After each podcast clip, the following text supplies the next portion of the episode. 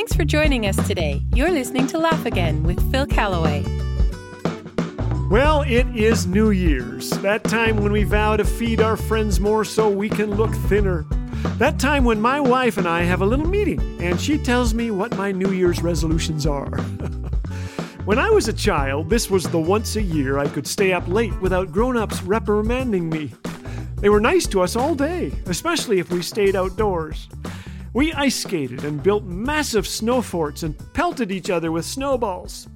One year, we built the world's greatest snow fort, complete with three tunnels and windows you could poke your head through just in time to be plastered by a snowball. Ah! The fort was huge. Kids may still be lost in it for all I know. It was so big it caused an eclipse over all of Saskatchewan, I think. Recently, a fellow Canadian eclipsed our fortress. Clint Masse and 12 full time workers used six weeks and 150 semi truck loads of snow to build the world's largest snow maze in St. Adolphe, Manitoba, claiming the Guinness World Record. At first, he says, I thought I was a little bit crazy. But his wife Angie said, Why not? So he did. It's over 2,700 square meters, which in yards is roughly the size of Australia, I think. This maze is amazing. The walls are 6.5 feet tall and 2 feet thick. It takes 30 minutes to walk through, depending on how often you stop to warm yourself by a fire or how many incoming snowballs you encounter. In 2022, Clint added a cool feature a church with a 20 foot steeple. You might say the frozen chosen can sit on snow benches, admiring the ice pulpit and stained glass back wall made from blocks of ice. There are no Sunday morning services yet, but some plan to renew their vows there, maybe put the icing on their marriage. I'm a little envious of Clint, I gotta say. I think we kids could have topped him if we had trucks to bring snow in. But I was eight. They wouldn't let me drive until I was about 10. but we weren't interested in mazes anyway. We wanted security because about 500 kids lived on our block and were constantly attacking us.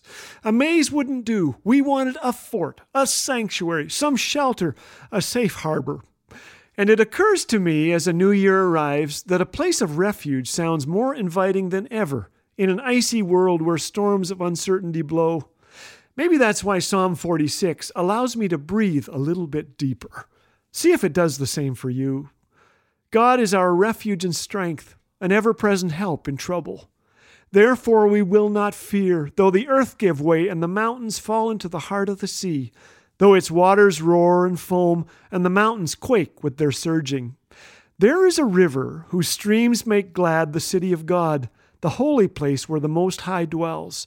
God is within her, she will not fall. He will help her at break of day. Nations are in uproar, kingdoms fall. He lifts his voice, the earth melts. the Lord Almighty is with us. The God of Jacob is our fortress. Come and see what the Lord has done. He makes wars cease to the ends of the earth.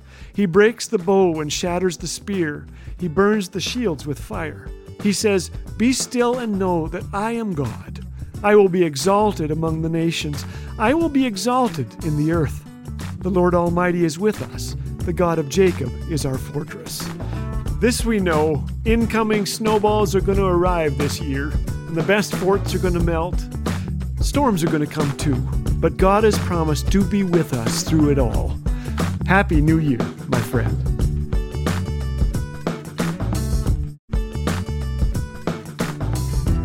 Here at Laugh Again, we're all about the hope of Christ and the joy that only He can bring. This month, we're offering a new devotional booklet to prepare you for Easter called Quiet Spaces for Passion Week, created by our friends at Back to the Bible Canada. This free Easter devotional tracks all the incredible events of Passion Week. So request your free copy today by calling 1 800 663 2425. Laugh again. Truth bringing laughter to life.